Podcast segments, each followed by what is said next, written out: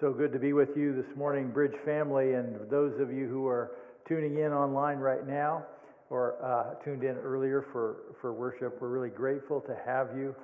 And I just want to say thank you to those of you who have served our country uh, in the military, um, who have faithfully, um, whatever role you've had, uh, have, have served to protect us. And we want to just say thank you.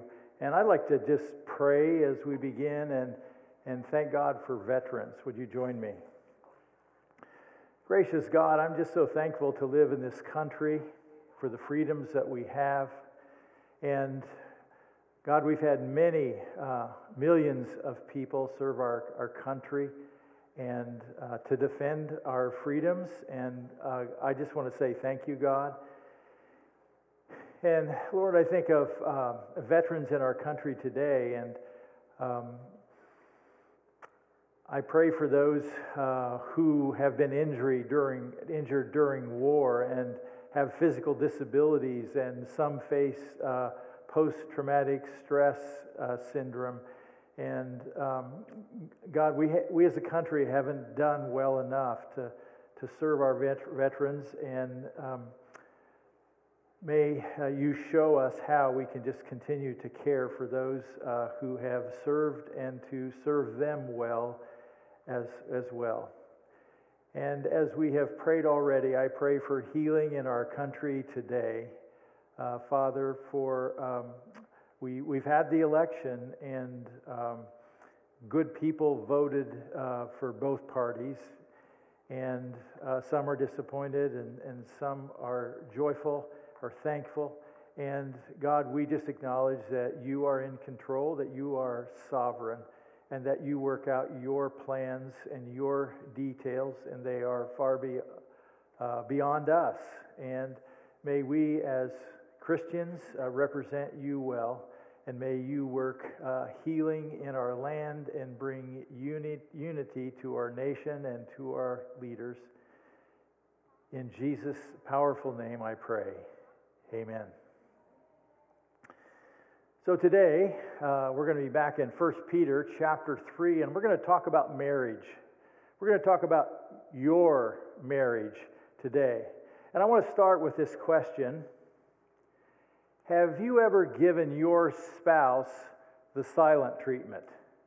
You know, you got into an argument and you got your feelings hurt, and then you just, okay, I'm, I'm done. I'm, I'm not going to talk anymore and you, and you just give your spouse the silent treatment. I read about a married couple who had an argument, and both ended up uh, and gave each other, uh, they, they ended up hurt and they gave each other the silent treatment. And this lasted for about a week.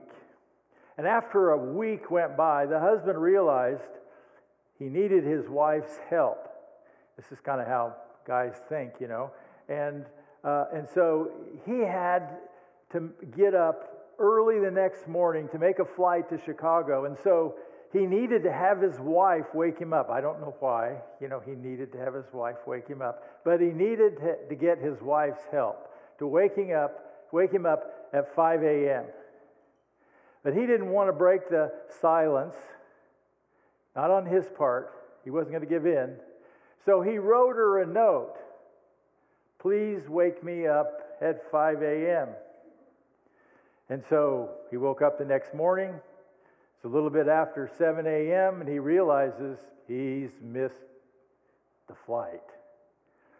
He's not going to make it. And so he's kind of disappointed in his wife, and he wants to know right off the bat. And so he gets out of bed, but there he notices a note right beside the bed in his wife's handwriting, and it says, It's 5 a.m., get up. Sometimes married people have adversity, don't they? And that's exactly uh, what the Apostle Paul addresses for us in our passage today, uh, because there was adversity in the first century as well. It was totally of a different kind. Think about our day. Think about where we are right now. In the 21st century, we have experienced a COVID captivity that's just changed everything for us. It's changed all of our activities in the workplace, how we do our shopping. Um, and oh, parents with school kids, it's just one day at a time. And, and sometimes it's virtual and sometimes it's in person. And um, it's just can be really hard. There have been school closures and we have online learning. And we've seen during this time period a great period of racial tension explode in our country because of racism.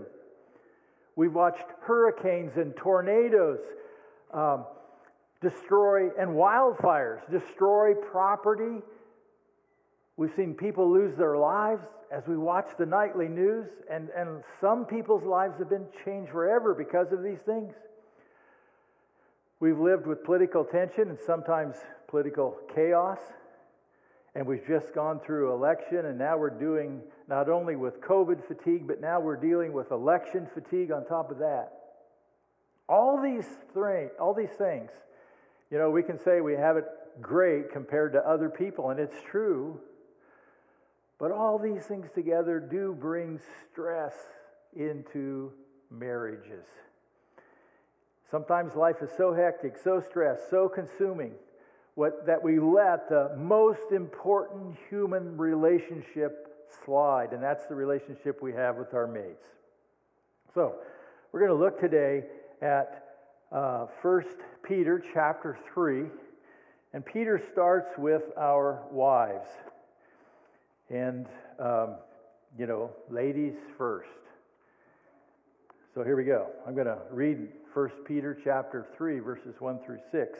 And Peter writes, "Wives, in the same way submit yourselves to your own husbands so that if any of them do not believe the word, they may be won over without words by the behavior of their wives."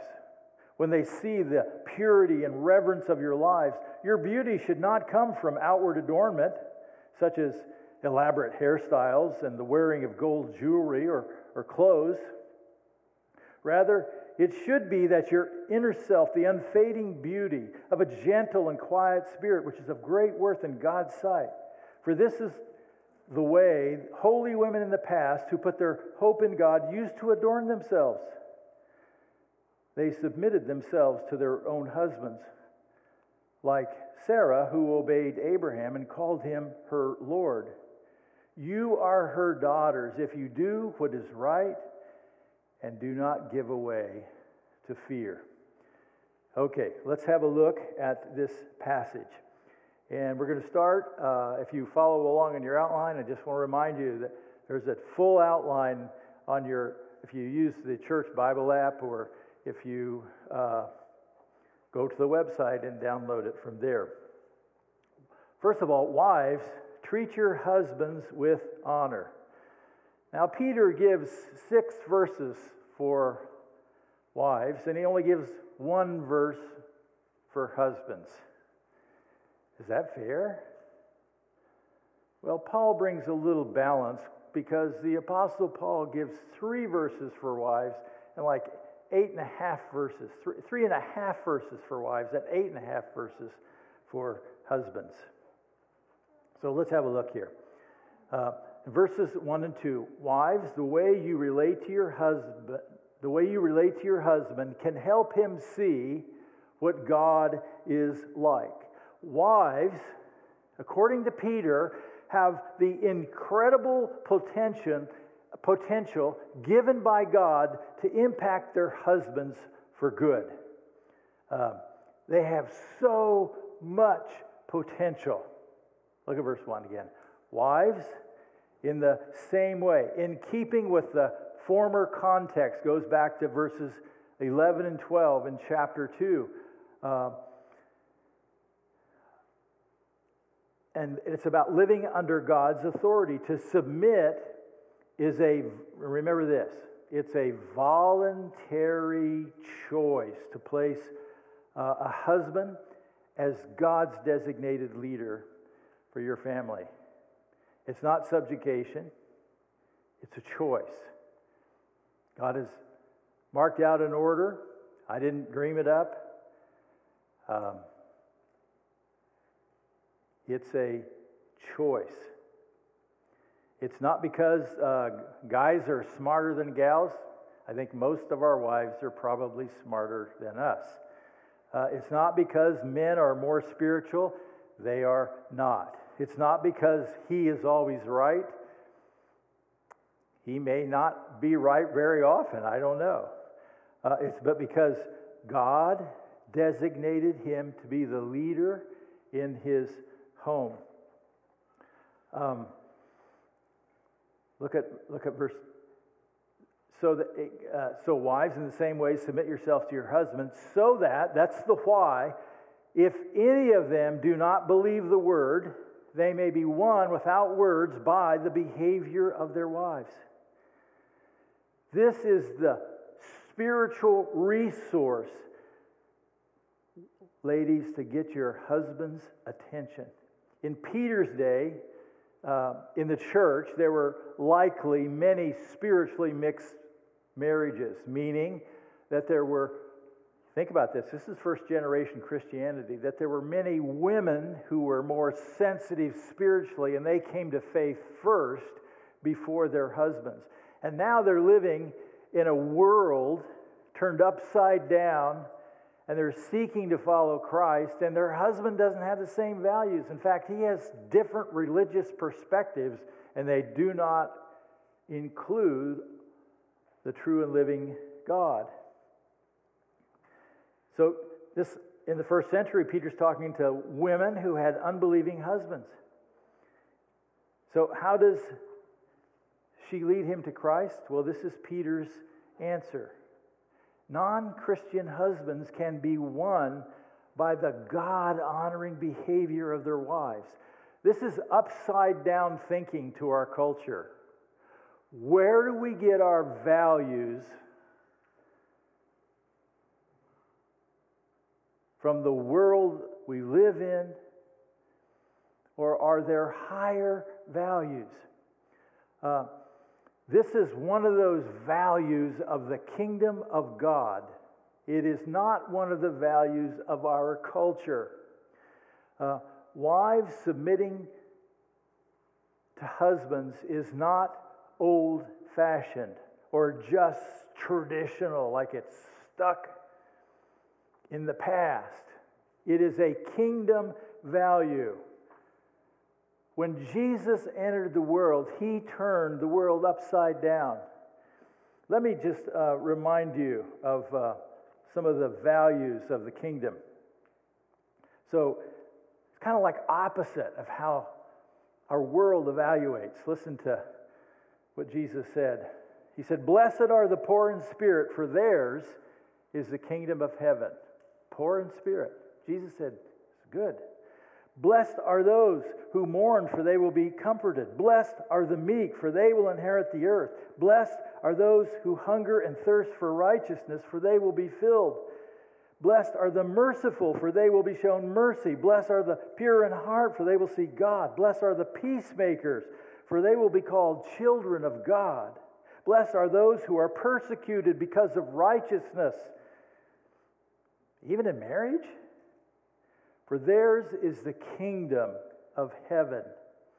Kingdom values are different than many of the values that we see in our world today. So Peter writes uh, that they may be won without words, without preaching, without nagging, without continuing to show your husband that he's not perfect, that he's got a whole lot of flaws. There's something, there's a spiritual dynamic that God has designed into the marriage relationship. When they see the purity and reverence of your lives, when they see Christ reflected in their mates. Um, when, when, when husbands see, ladies, that you are a godly woman, when they see you're not a perfect person because perfect people don't make mistakes. It's how we deal with our own faults and when we say we're sorry, and when we ask for forgiveness. When they see the purity and reverence of your lives, the reverence is not reverence for the husband, it's reverence for God because He has a higher value. Now, this, uh, this passage also applies. Now, this was originally intended toward, um, it was for spiritually mixed messages where believing wives had unbelieving husbands. The same principle applies for the Christian husband who is lazy or sloppy in their Christian walk and they don't always honor God. Same principles apply. God uses the same uh, resource in marriage. The Apostle Paul writes in Ephesians chapter 5, verse 22, he says, Wives, submit yourselves to your own husbands as you do to the Lord. And, and, the, and the idea is if, if a woman chooses voluntarily to follow her husband's leadership, I'm not talking about blindly, I'm not talking about uh, she can't communicate, she can't ask questions, she can't share her own ideas because a wise husband is really going to want to hear what his wife has to say. Not talking about that.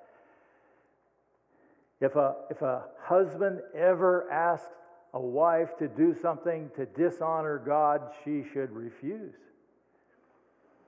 Uh, she's not required to uh, disobey God, to, to obey her husband or follow his leadership. But when she chooses to submit to follow the leadership of her husband because of her commitment for Christ, she at the same time is submitting to her Lord. In verses 3 through 6, wives, uh, focus on developing your inner beauty above your outer beauty. Now, this is one of those things when you think about our culture today and you think about what's important in our culture. Where do we get ideas of beauty? What does a beautiful woman look like? And where do we go to see beauty in our culture today? And it has huge impacts on people's self image, doesn't it? On what the perfect body looks like, and what the perfect hair looks like, and how you should dress if you had the money to, kind of thing if you could keep up with how the styles change. And, and those things can have a huge impact on us.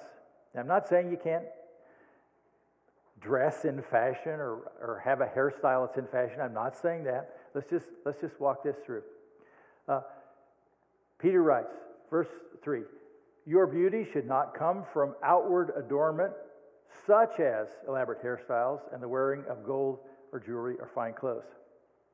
Now, this was, Peter's just kind of given us a snapshot of what was in vogue in the first century.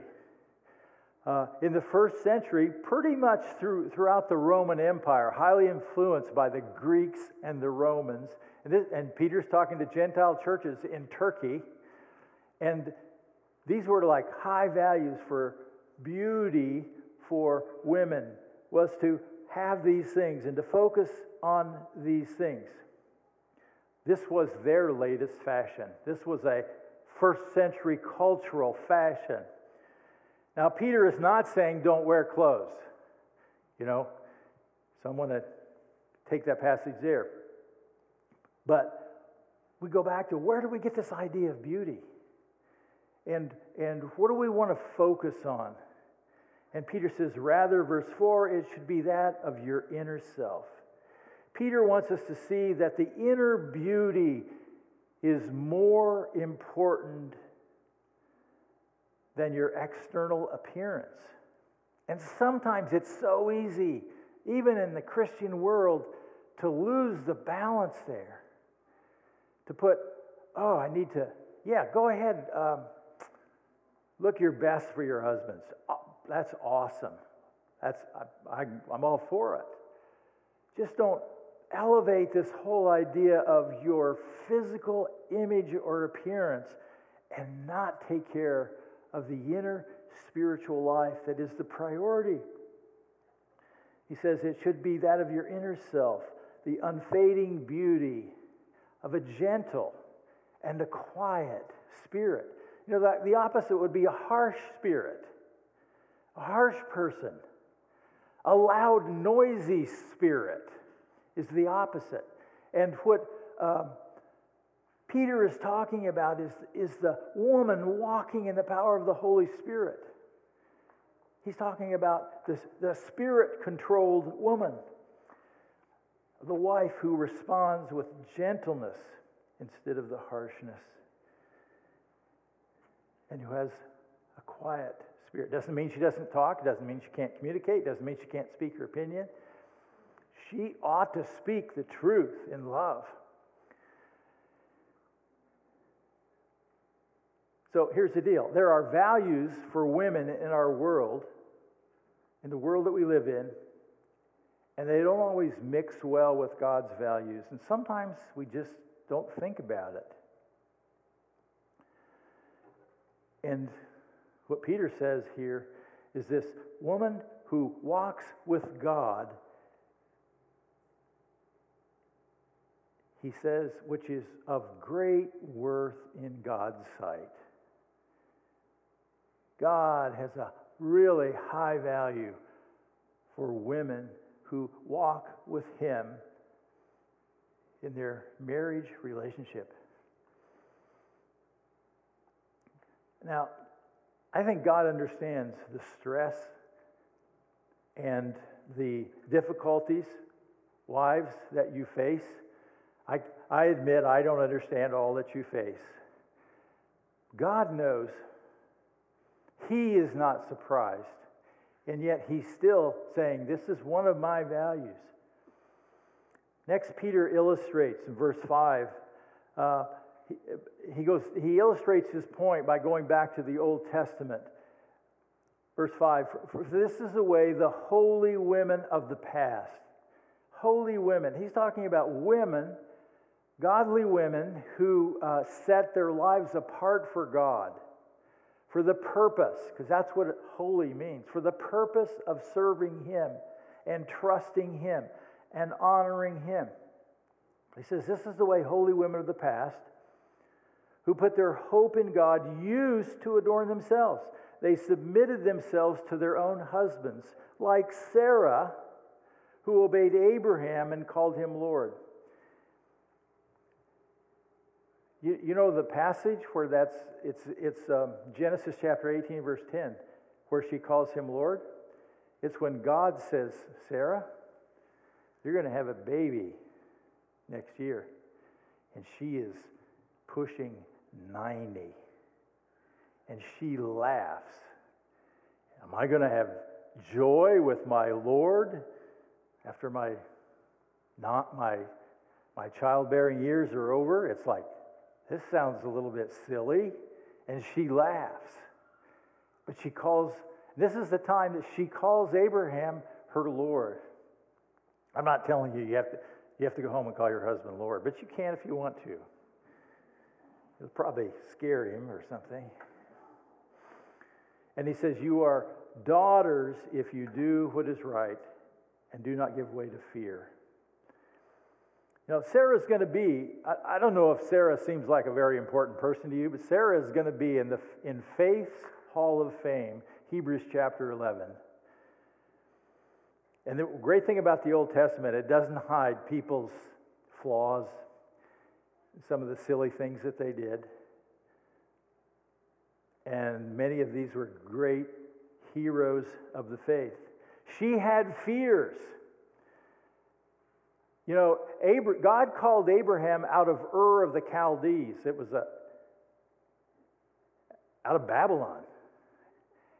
And God called Abraham, and Abraham's uh, well into his life, and he's established, and he's pretty well to do, and they, they probably had a beautiful home in Ur.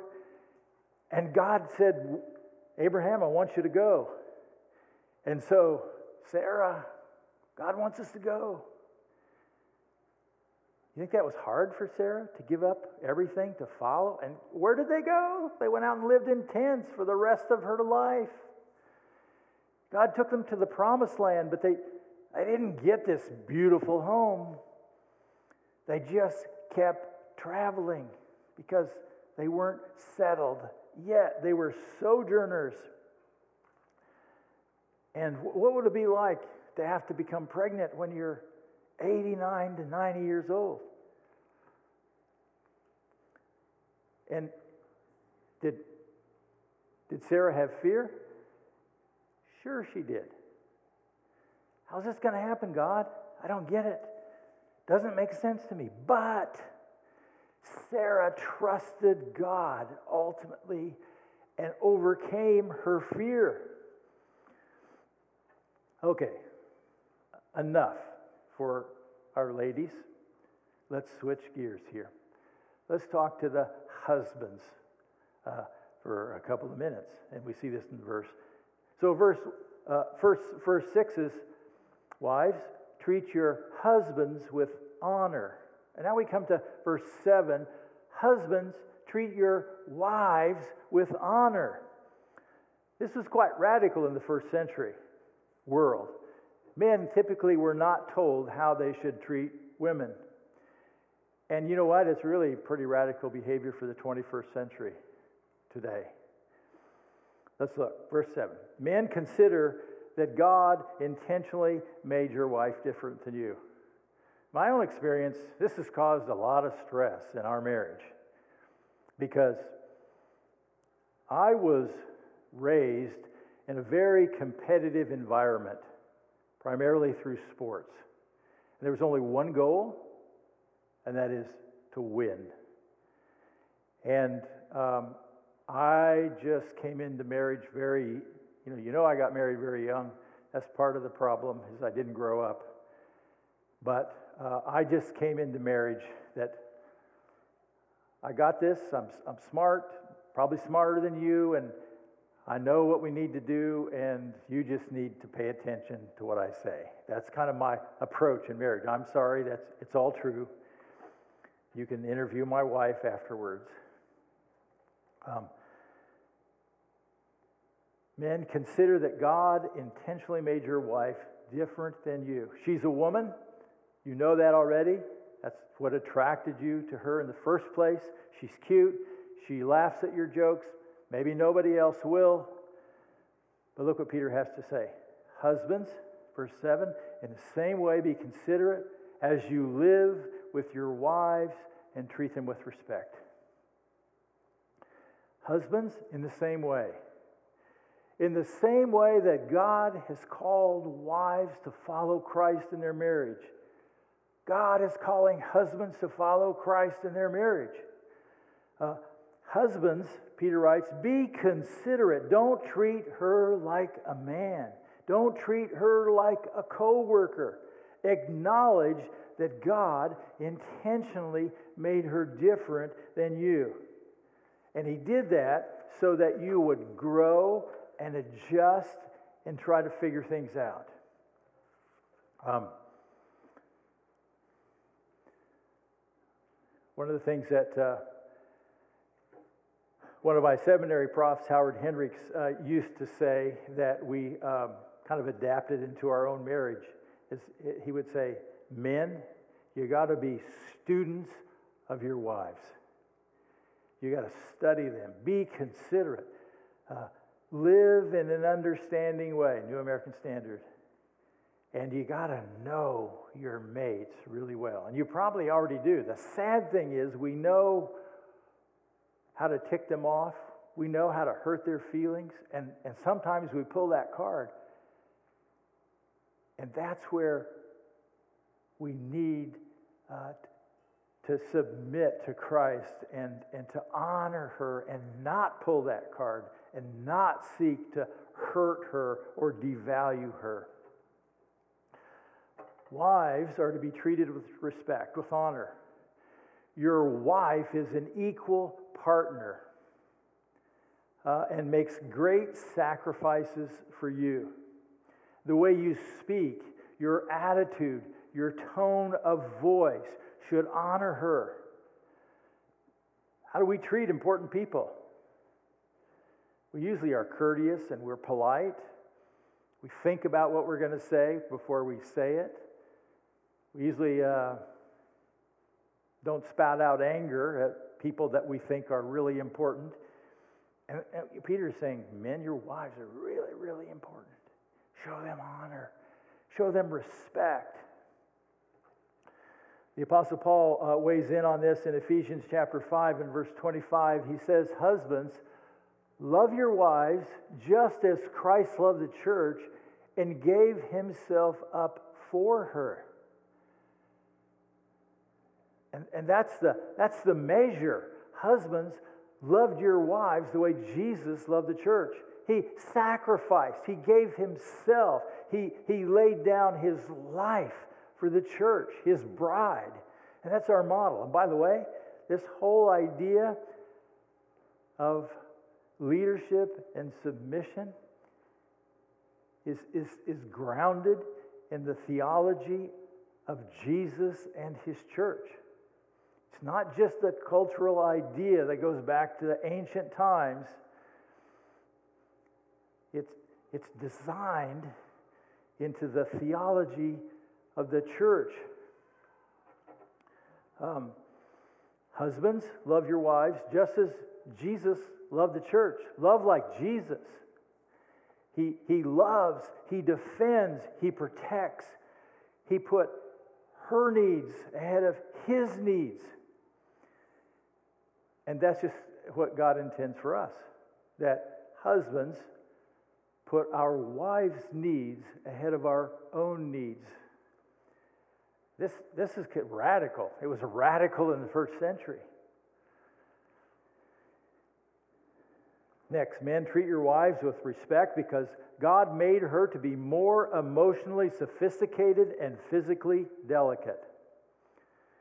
So back to verse 7 Husbands, in the same way, be considerate as you live with your wives and treat them with honor as a weaker partner. Now, Peter gets a whole lot of bad rap here because he uses this term weaker. And women are strong. Yes, they are. But Peter is saying there's a difference between men and women, there's a difference between husbands and wives. Men, I would guess there's a good chance if you arm wrestled with your wife, you would win. So what? Maybe not in every case, I don't know. Uh, there's no guarantee of that. But God made men and women differently. She's not like you. Um, you might be able to overpower her, and we have seen that in the news where men have abused women and taken advantage of women. That was never God's intention. Um, she is likely more emotional than you. I don't know, that's not true in every case, but usually it is. My wife is way more emotional than I am. Um, perhaps your wife is more intuitive than you are. It's true in my marriage. God made the female brain differently than He made my brain. I can only think out of the left side of my brain at once. I, I don't have the ability. I just stay on the logical and the factual and the cool emotionally and the practical. That's how I think. That's not how Sue thinks. Most women are able uh, to think out of the left side and right side all at the same time, and they pick up way more information than males do when they do that. And um, sometimes Sue will come to a decision quicker than I will about the environment around because she's taking in more information than I am. Or if it's not quicker, it's more accurate than mine sometimes. God made our wives differently. And Typically, women are more emotionally sophisticated. Um, they pick up way more on emotions than male than men do. And frankly, I'm glad I, my life isn't that complicated, that I have to deal with all these emotions all the time. But um, you know what? That makes that made my wife a really good nurturer for our kids. And she was aware of our kids' needs way more than I was. I just knew the facts. And I didn't always agree with, you know, it's going to cost money. We can't spend money that way. And yet she's telling me something important about the kids. And I, I just wanted, I was, it was a process, but I learned to listen and to value what she had to say because she was right. And I need to make some decisions where she has the best information. And one of the ways that um, Sue and I handled this whole thing, I don't think, I do remember as a, when I, be, when I became a follower of Christ, um, within a couple of years, you know, once I learned that the Bible said she was supposed to be submissive, I pulled the be submissive card a couple of times. You know, that was really fun for her, you know, that I reminded her she's supposed to be submissive. I really don't want to be in that situation ever again. Um, the way I like to make decisions is let's make we decisions. She's smart. She has good information. She has life experience. I bring my side, and together we want to talk about it. And together we want to come to a we decision because God made two of us to become one. And um, yeah, if we use the term headship, and Peter doesn't use it here, but if we use that term, yeah, there's a designated leader. And if push came to shove and only one person could make the decision, um, it, w- it would fall back to me.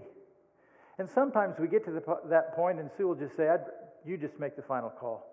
And it's not like I'm sitting there waiting for her, it's just that she'll just say that.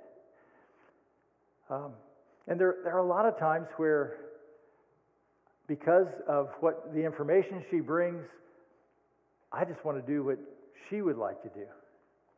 And it really makes sense to me. Even if I can't understand it all, I believe her and I trust her because of her track record. So let's keep going. Husbands, in the same way, be considerate as you live with your wives and treat them with respect as a weaker partner and as heirs with you in the gracious gift of life, so that nothing will hinder your prayers. So, men, understand that if you are insensitive to your wife, God will be insensitive to you. We see that in verse 7. If you are insensitive to your wife, God will be insensitive to you. How you treat your wife really, really matters to God. If you are harsh with your wife, don't be surprised if God is harsh with you. If you are self centered and self focused, God is going to be insensitive to you. Don't expect God to help you out in this life. You've just cut yourself off from God. You, you've removed God's favor from your life when you treat your wife poorly, when you don't honor her, when you don't show her respect. And um, lastly, in verse 7, I'm going to read the whole verse again. Husbands, in the same way, be considerate as you live with your wives and treat them with respect as the weaker partner and as heirs with you of the gracious gift of life. Peter calls our wives heirs of the gracious gift of life. Your wife is an equal partner. Uh, Galatians uh, 3:28 talks about how we are one in Christ, male and female. We're equal. Um, here he says you are an heir in the gracious gift of life. Your wife is an equal partner in the eternal inheritance. God put you, put you together to share this life as equal partners and in the life to come. Equal in who you are, equal in value. There, there, there's nothing about inferiority in this concept of, of submission. Um, God made her differently men than you so that you would learn from her. And so you would meet her needs and you would desire what's best for her. That's what Jesus did for the church. He love your wives as Jesus loved the church. Okay, I want to give some practical advice for husbands and wives. I have four things here I want to cover. Number one, choose, husbands and wives, choose intentionally to enrich your marriage.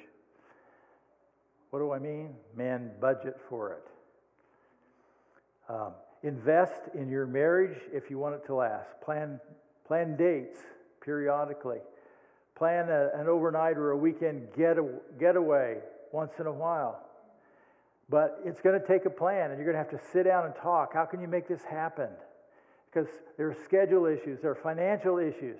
And what do we do? How do we spend our time? Talk it through and come up with a plan together. Secondly, this may be the most important thing I say remember that love is a decision. Love is a decision. Our culture tends to focus on love being a feeling. Love lasts as long as it feels good, right? As long as I feel love for you, I'll be married to you. But if I don't feel that anymore, why should I stay married? In a, in a real marriage, love is more than feelings. Real married people, as God designed it, real marriage is based on a commitment. It's a choice, it's a decision. I choose to love. I choose to forgive. I choose to be kind. I choose to be gracious. I choose to serve my mate. It's my choice. I'm committed to that. In John 13, 34 and 35, Jesus instructed uh, his followers A new command I give you is to love one another as I have loved you, so that you must also love one another. By this, everyone will know that you are my disciples if you love one another. This is just basic Christianity, Christianity 101. This is to be part of marriage, to love. It's a sacrificial love. It can only be done in the strength of God's love working through us to our, to our mates. And the interesting thing here, God has sort of designed a Christian marriage to be a powerful apologetic for the gospel. It attracts people to Jesus when people who don't know Christ yet see a couple who honor God with the way they treat each other. Thirdly, commit resolving conflict.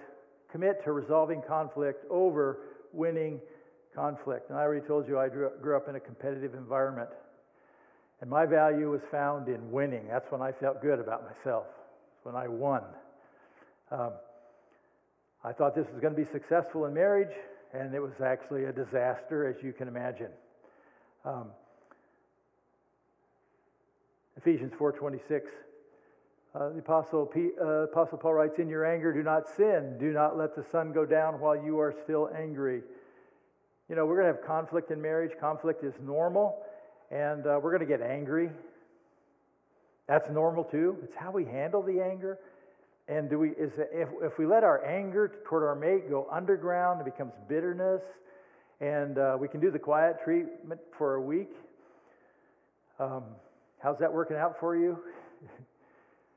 um, but talk about. Uh, uh, somewhere along the line, I learned to talk about my anger, and I admitted I am feeling angry. I didn't. I would be angry.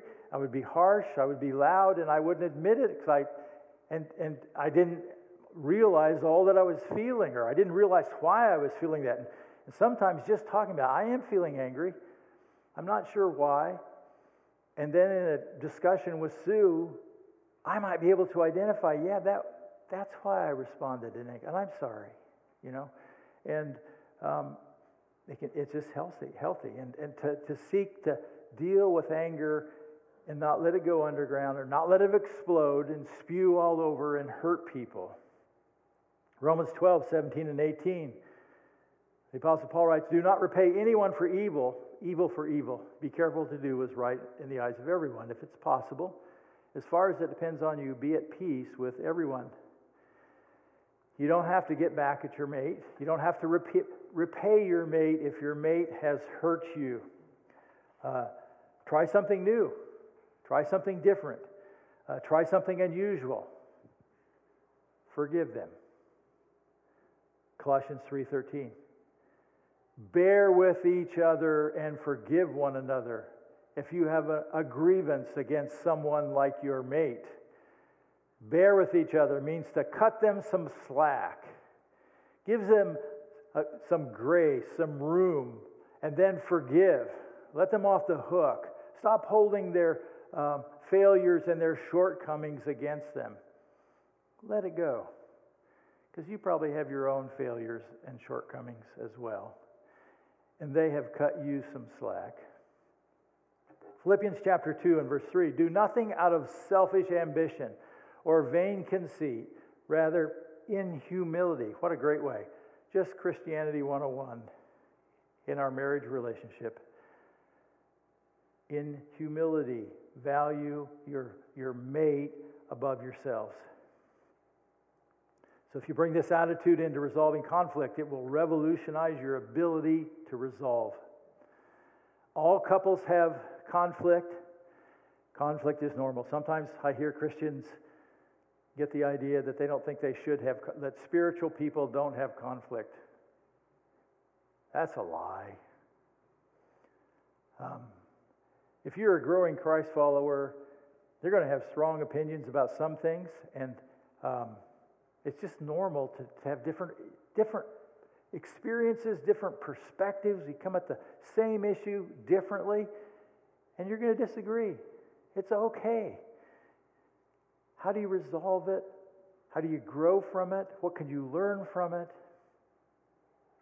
Okay, last thing I want to say is take the D word out of the equation. Don't let the divorce word be a part of your vocabulary for your marriage. Uh, I'm, I'm grateful uh, to my wife, Sue. You know, even in all my immaturity in our early marriage, she had this commitment about marriage for life, and she got pretty miserable in our marriage. And I made it very hard for seven years of our marriage as I floundered around and sometimes I think for her, it didn't seem like there was very much hope. Um, sometimes I would imagine it seemed to her that she was going to be stuck in an unhappy marriage the rest of her life. But Sue embraced 1 Peter 3, verses 1 and 2. And she, she really sought to walk with God and to live this out. And, uh, you know, slowly God just sort of hammered at my hard heart and um, I could see that what she had was real, that there's got to be something to this God thing. And um,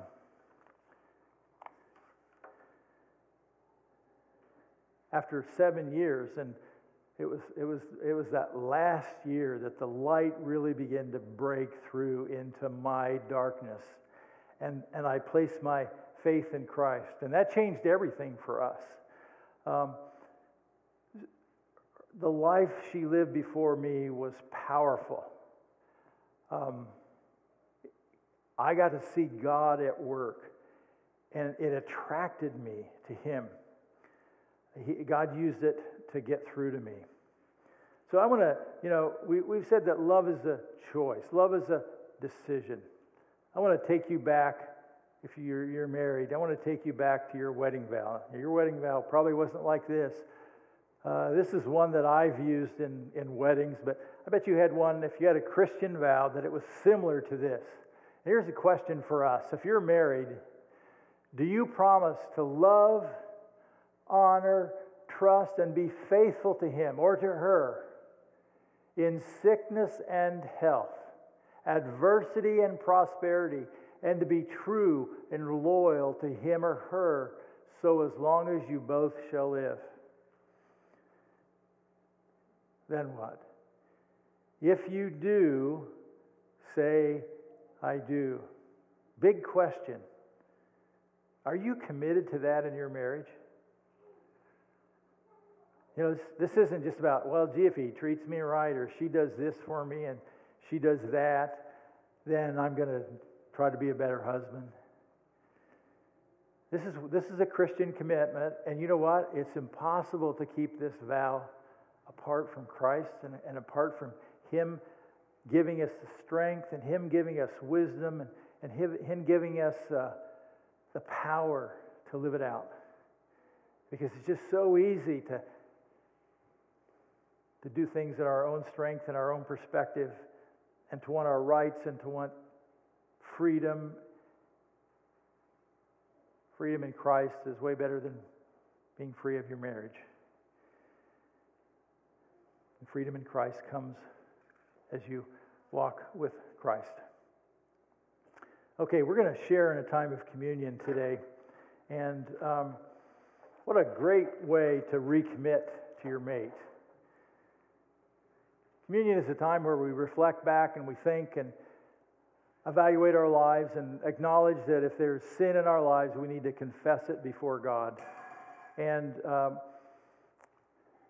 communion is a time where we take the bread and the cup and we remember.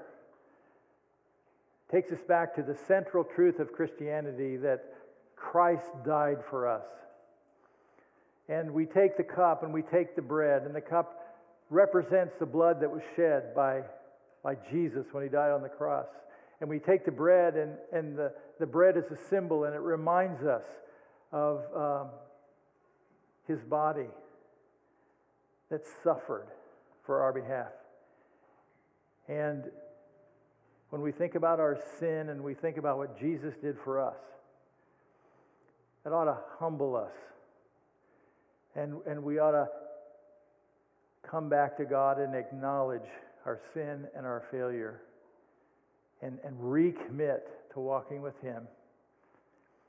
And if we need to today, let's recommit to our marriages as well. Let's bow in prayer. Gracious God, we just pause before you today and we, we, we just want to say thank you for Jesus. Thank you for loving us. Thank you for sending your Son. Thank you for the life that He lived, the sacrifices He made. We acknowledge, God, that because of our sin, we deserve the death. Not only physical death, but total separation from you, where the Bible calls hell. We deserve that because of sin.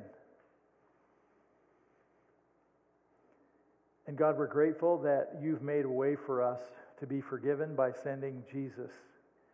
And that when we placed our faith in Christ, our sins were forgiven because of what Jesus did for us. He died for our sin, He paid for it. And now we don't have to have the death, but now we have the life. We have a life that's eternal. We have life right now that's offered as the abundant life walking by faith, living for Him. It doesn't always look attractive to our world, but it is attractive in the kingdom. I thank you for our marriages. I thank you that you have brought someone into our lives that will love us and put up with our failures and weaknesses and our flaws. May we be the spouses that can love them back, that can commit to them, that can show them respect and honor. And God, for our own sin, we, we confess that, we acknowledge that.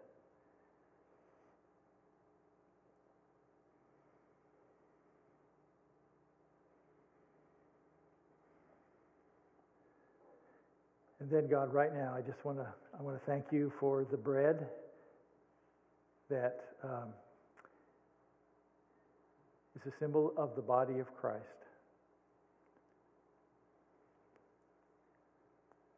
In Jesus' name, amen. So we're going to take the bread. If you have a sealed communion, just peel off the top.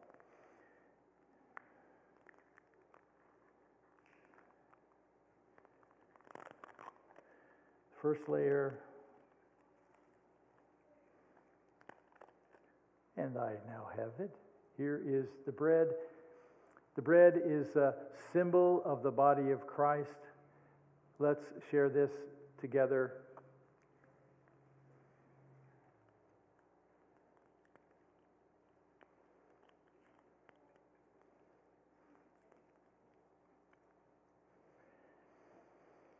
Our Father, in the same way, uh, we take the cup that represents the blood of Jesus Christ and that we remember his death. We remember the blood that was shed for us.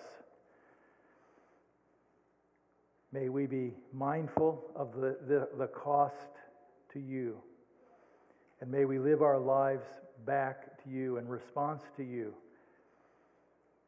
in appreciation of all that you've done for us. Amen. Let's take the cup.